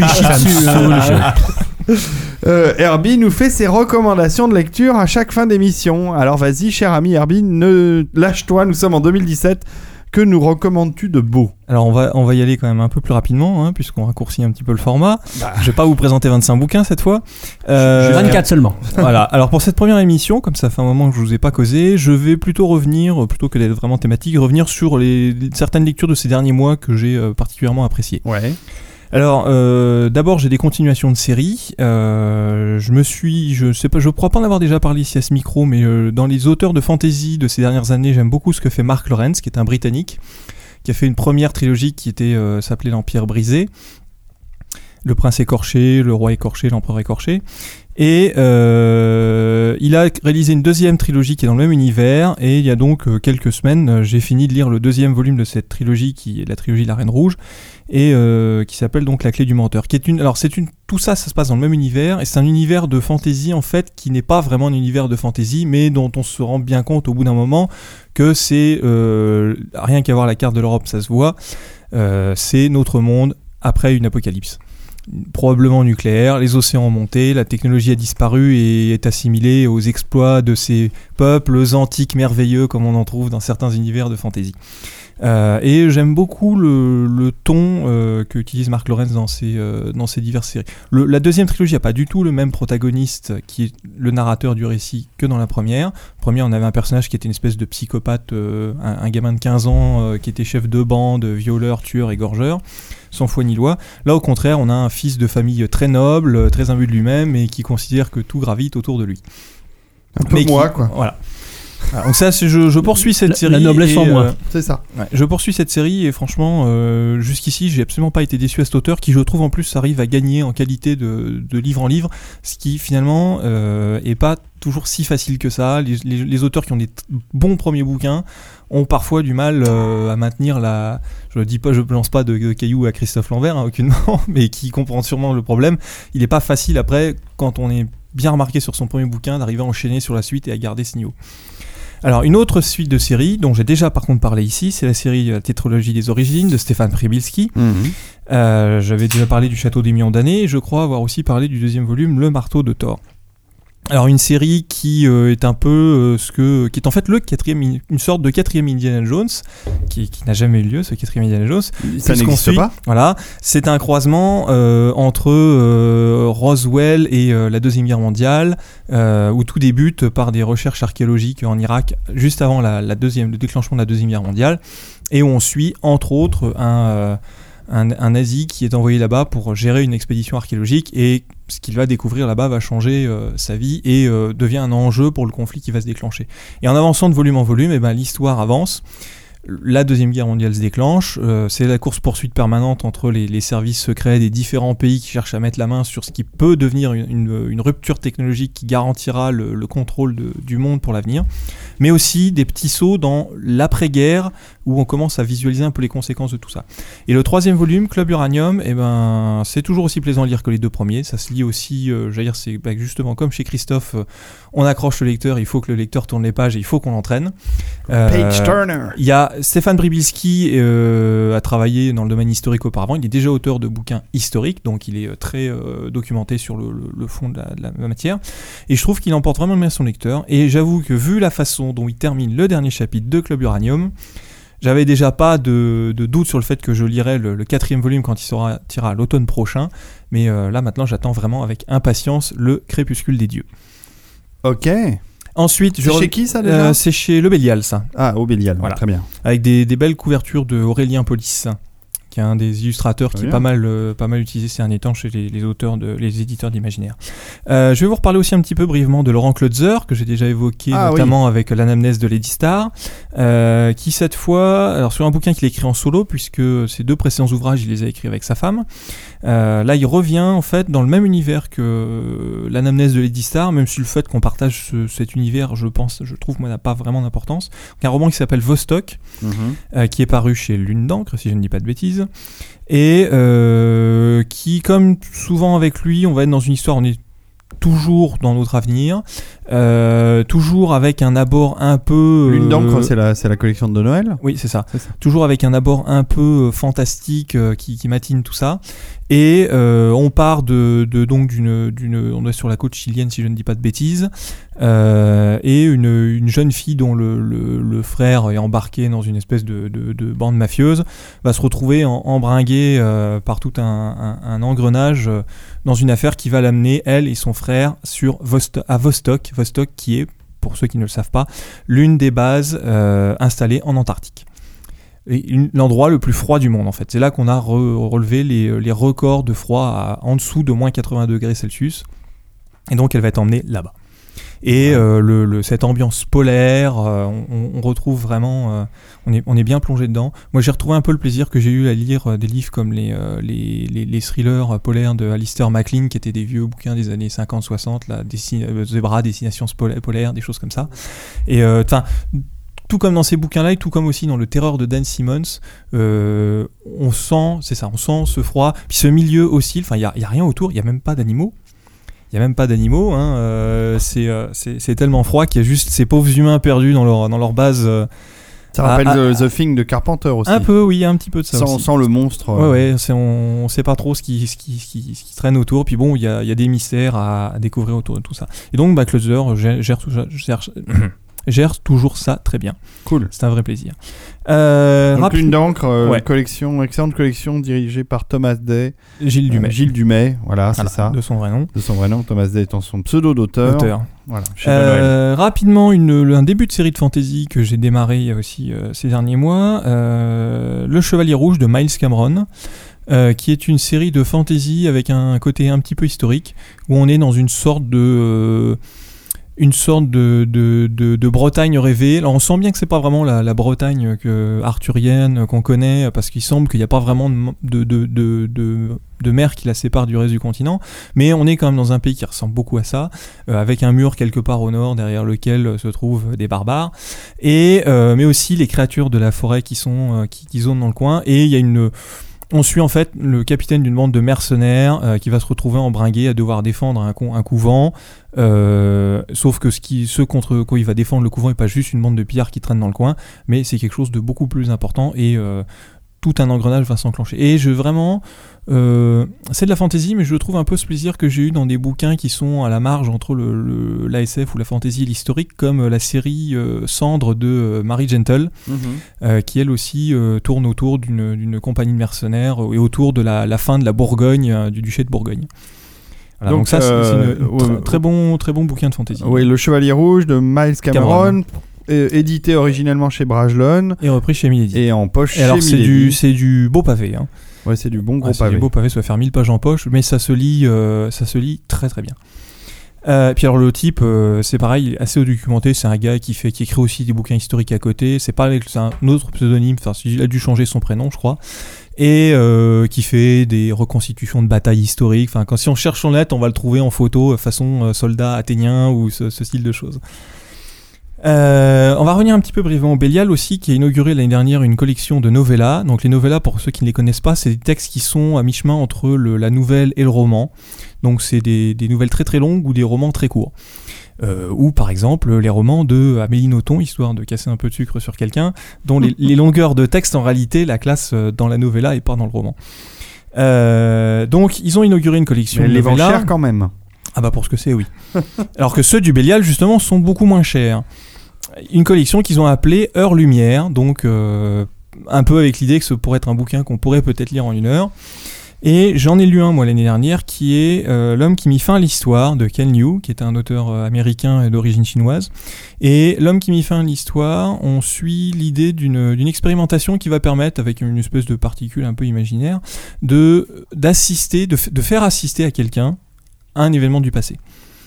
Mais il y a une contrainte, c'est qu'on ne peut regarder qu'une seule fois un moment du passé. Donc on, essaye, l'idée est de pouvoir amener un témoignage euh, incontestable, puisqu'on va vraiment assister à l'événement, ce sera pas sur le fait de preuves, de machin, etc. Le problème, c'est qu'en réalité, on on n'aura au final qu'un seul témoin de cet événement. Donc le problème finalement, Sans, sans se téléporter physiquement. non, sans se euh, téléporter physiquement, c'est juste d'assister euh, aux choses. Et le, le, le thème que va, euh, sur lequel va se concentrer cette expérience, c'est l'unité 718, 738, je sais plus comment elle s'appelle. 731. 731, pardon, qui est une, une unité japonaise installée en Chine pendant la, la Deuxième Guerre mondiale et qui pratiquait des expériences, mili- des expériences médicales, entre guillemets, sur des prisonniers. Donc des dizaines de milliers de gens ont été tués au cours de ces expériences. Euh, alors c'est Un demi-million de personnes. hein. C'est déjà oui, beau- donc c'est c'est même beaucoup. voilà. Alors euh, c'est dur à lire, c'est dur à lire parce que on- les événements qui sont décrits sont vraiment euh, atroces pour certains et on ne on peut pas dire les choses autrement. Surtout quand on a un peu, on arrive un peu à prendre la conscience que finalement ce que raconte l'auteur est pas vraiment de la fiction. Finalement, il ne fait jamais que retranscrire en partie des témoignages réels. Mais mis en parallèle à ça, on voit aussi les témoignages des gens de, de, de- le Pékin lam- lambda qu'on rencontre dans la rue, comment il réagit lui à ce que le, le- le témoin rapporte des événements qu'il voit du passé. Et finalement le fait que l'homme de la rue euh, n'accepte pas forcément ce témoignage. Et euh, les témoignages aussi que, que, que transcrit euh, Ken sont finalement eux aussi inspirés de vrais témoignages de, de Chinois, de Japonais et autres. Et on a effectivement en plus tout ce problème de, de, de mémoire, de, de regarder son passé. On a toujours ce problème qui existe à l'heure actuelle entre la Chine et le Japon, il y a toujours des tensions sur ce sujet-là. Hmm. C'est très bien mis en valeur. Et avec aussi un rôle pas forcément innocent de, de- des autres euh, puissances euh, impliquées dans l'affaire. C'est vraiment un très très beau texte, euh, qui est pas très long, mais euh, vraiment très intéressant. Donc c'est. Alors, ce qui est intéressant, c'est qu'il y a différentes éditions euh, du Belial dans, pour, pour ce bouquin. Bon, évidemment, il y, a une- il y a une version numérique à 3,99€. Mhm. Il y a une version cousue avec rabat à 8,90€. Et il y a une euh, version papier plus numérique. C'est Oui. assez sympa. Donc, ils font. euh, Oui, sur leur site, ils font de la vente, Ils font de la vente euh, directe des, des deux. ouais, de- du papier numérique. C'est un bouquin qui a reçu le prix. alors, il a été couvert de prix Nebula, Hugo, World Fantasy Award et Grand Prix de l'imaginaire au sein du recueil euh, d'un recueil. euh, la ménagerie de papier. De papier, oui. Donc euh, voilà, c'est, c'est, ça a l'air bien. Ça a l'air très très C'est bien. vraiment très bien. Euh, je vais finir avec deux comics. Le premier qui est un comics assez ancien, qui a démarré dans les années 90, qui s'appelle Astro City. Euh, alors je vous en parle un petit peu parce que j'en ai lu en fait un des volumes dernièrement. Astro City, c'est un comics écrit par Kurt Busiek euh, et dessiné par Brent Anderson, euh, assisté pour le, le, le, le concept de le- cette cité et pour les couvertures de Alex Ross, qui est un, un, Ah un oui. immense artiste, un immense illustrateur du, en particulier dans, dans- dans le comics. Et euh, Astro City, donc c'est une ville dans laquelle vivent des super-héros. Mais euh, ce que fait Busiek avec ce super-héros, qui ressemble beaucoup à des super-héros qu'on connaît, on a euh, un super-héros qui euh, vole, qui est extrêmement fort et qui a pour couverture d'être une espèce de journaliste. Euh, on a un autre qui euh, s'habille tout de noir, ne semble pas avoir de pouvoir, euh, tatane des méchants en leur faisant peur et euh, forme un jeune assistant. euh, voilà. Donc on trouve très très bien quelles sont les, les inspirations que, que prend Busiek. Mais euh, les deux choses très intéressantes que fait Busiek, c'est la première, c'est qu'il a vraiment une écriture de ces personnages de super-héros où finalement il s'intéresse autant à leurs exploits qu'à leur quotidien. Et c'est aussi, à côté de ça, tous les personnages ordinaires qu'il décrit. euh, et qui vivent justement ces événements avec un regard de personnes ordinaires. C'est une chose qu'il avait fait en particulier dans une mini-série qui s'appelait Marvels, où il revivait des événements euh, clés de l'univers Marvels, mais vus par des gens ordinaires. Hmm. Et euh, il y a vraiment ce côté-là, Super, effectivement, super aussi idée. dans, dans euh, Astro City. Et puis, il y a aussi dans le design euh, de tous ces super-héros, il y a une espèce de retour, euh, je sais pas si c'est le Golden Age ou le Silver Age, mais à des, des, des costumes, des designs un peu qui sont assez anciens, qui sont plus du tout ceux qu'on voit aujourd'hui, qui donnent un côté aussi un peu suranné à l'ensemble. Mais euh, c'est tel, certains trucs d'ailleurs qui ont un côté un peu des fois ridicule quand on les regarde isolément, mais mis ensemble, euh, la, chose a vraiment de la, cohérence et, euh, et c'est vraiment euh, ça passe très bien. Alors, c'était chez DC Comics euh, aux États-Unis. Ouais, c'est Ça a été édité d'abord chez Semic et ça a été repris euh, chez Panini en 2008 a priori en Ouais, France. et bah maintenant le cartel, alors c'est maintenant chez DC parce que c'est la série démarrée chez Image en anglais, ensuite elle est passée chez Wildstorm, puis quand Wildstorm a été racheté chez DC, elle est arrivée chez DC. C'est une série qui est toujours en cours de publication aux États-Unis par petite euh, période Mhm. brève. Maintenant c'est sous le label Vertigo. Donc comme c'est Urban Comics en France qui a les droits de tout le catalogue DC Vertigo, on peut espérer qu'un jour Urban euh, nous fasse le plaisir de le republier. Et très franchement, euh, je comprendrais pas qu'Urban ne republie pas cette série un jour ou l'autre, parce qu'elle est tellement euh, qualitativement, elle est tellement intéressante que inévitablement, euh, ils passeront par ce, ils, ils la trouveront sur leur route à un moment ou un autre. Hmm. Bon, très bien. Alors par contre, disponible en français euh, chez Urban justement. Euh, j'ai lu aussi moi dernièrement, je l'ai lu en anglais mais ça revient au même. euh, Identity Crisis qui en français s'appelle Crise d'identité. Euh, qui lui par contre là c'est du super-héros euh, d'ici pure souche avec la Justice League. Et en fait euh, c'est pas comme son nom l'indique une, une de ces grandes crises qu'ils auront euh, au cours de leur histoire où tout le multivers est chamboulé. Mais euh, tout démarre en fait avec l'assassinat de Shu Dibny qui est la femme d'Elongated Man un des membres de la Justice League. Et Ça, c'est Justice League, oui. toute la toute la tout, le- tout le comics va être de savoir qui a tué euh, Shedibni et euh, aussi de voir l'impact que ça a sur euh, la vie de tous ces membres de la Justice League et des super-héros en manière générale. D'abord parce que c'est quelque chose qui les touche de manière proche, puisque c'est euh, pour l'un c'est sa femme et pour les autres c'est la femme de leur ami, mais aussi sur la menace que ça représente sur leurs proches à eux. Parce que finalement, leurs conditions de super-héros, entre autres pour ceux qui, comme c'était le cas de ce personnage-là, ont une identité réelle qui est connue du public, puisque certains ont leur identité réelle est cachée, mais certains leur identité réelle est publique, et du coup du danger que ça représente pour leurs proches et comment ils vivent ça. Et comment aussi, euh, en cherchant qui est le coupable derrière ce- ce- ces actes, parce qu'évidemment les plus grands, enfin Batman qui est considéré comme le plus grand détective du monde et qui est assisté d'autres super-héros tout aussi euh, doués que lui, n'arrive pas à trouver qui a commis le crime. C'est pas de preuves, pas de traces, pas d'ADN, rien. Donc comment le crime a pu être commis Et euh, ben, à force de chercher, à creuser pour trouver, on, cr- on creuse et on trouve aussi beaucoup de choses qu'on n'avait pas forcément envie de voir revenir, des squelettes qui sortent du placard.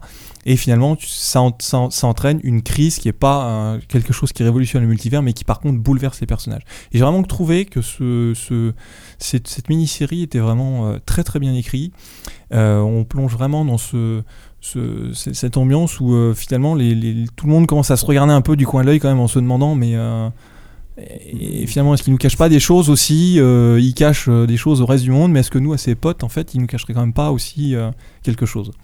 Alors ça c'est un comics Alors, ton père, tu nous cacherais pas quelque chose Plein de choses. Ouais, alors c'est un s'en qui est scénarisé par euh, Brad Meltzer, euh, qui a pas scénarisé énormément de comics d'ailleurs, euh, mais je me demande s'il a pas eu fait un peu aussi travailler sur le des, scénarios ou de télé ou des romans policiers, je crois un peu, un peu un plus de, de cet abord-là, et dessiné par euh, Rags Morales, qui fait lui aussi livre des très très belles planches euh, bourrées de personnages et euh, magnifiquement dessinées.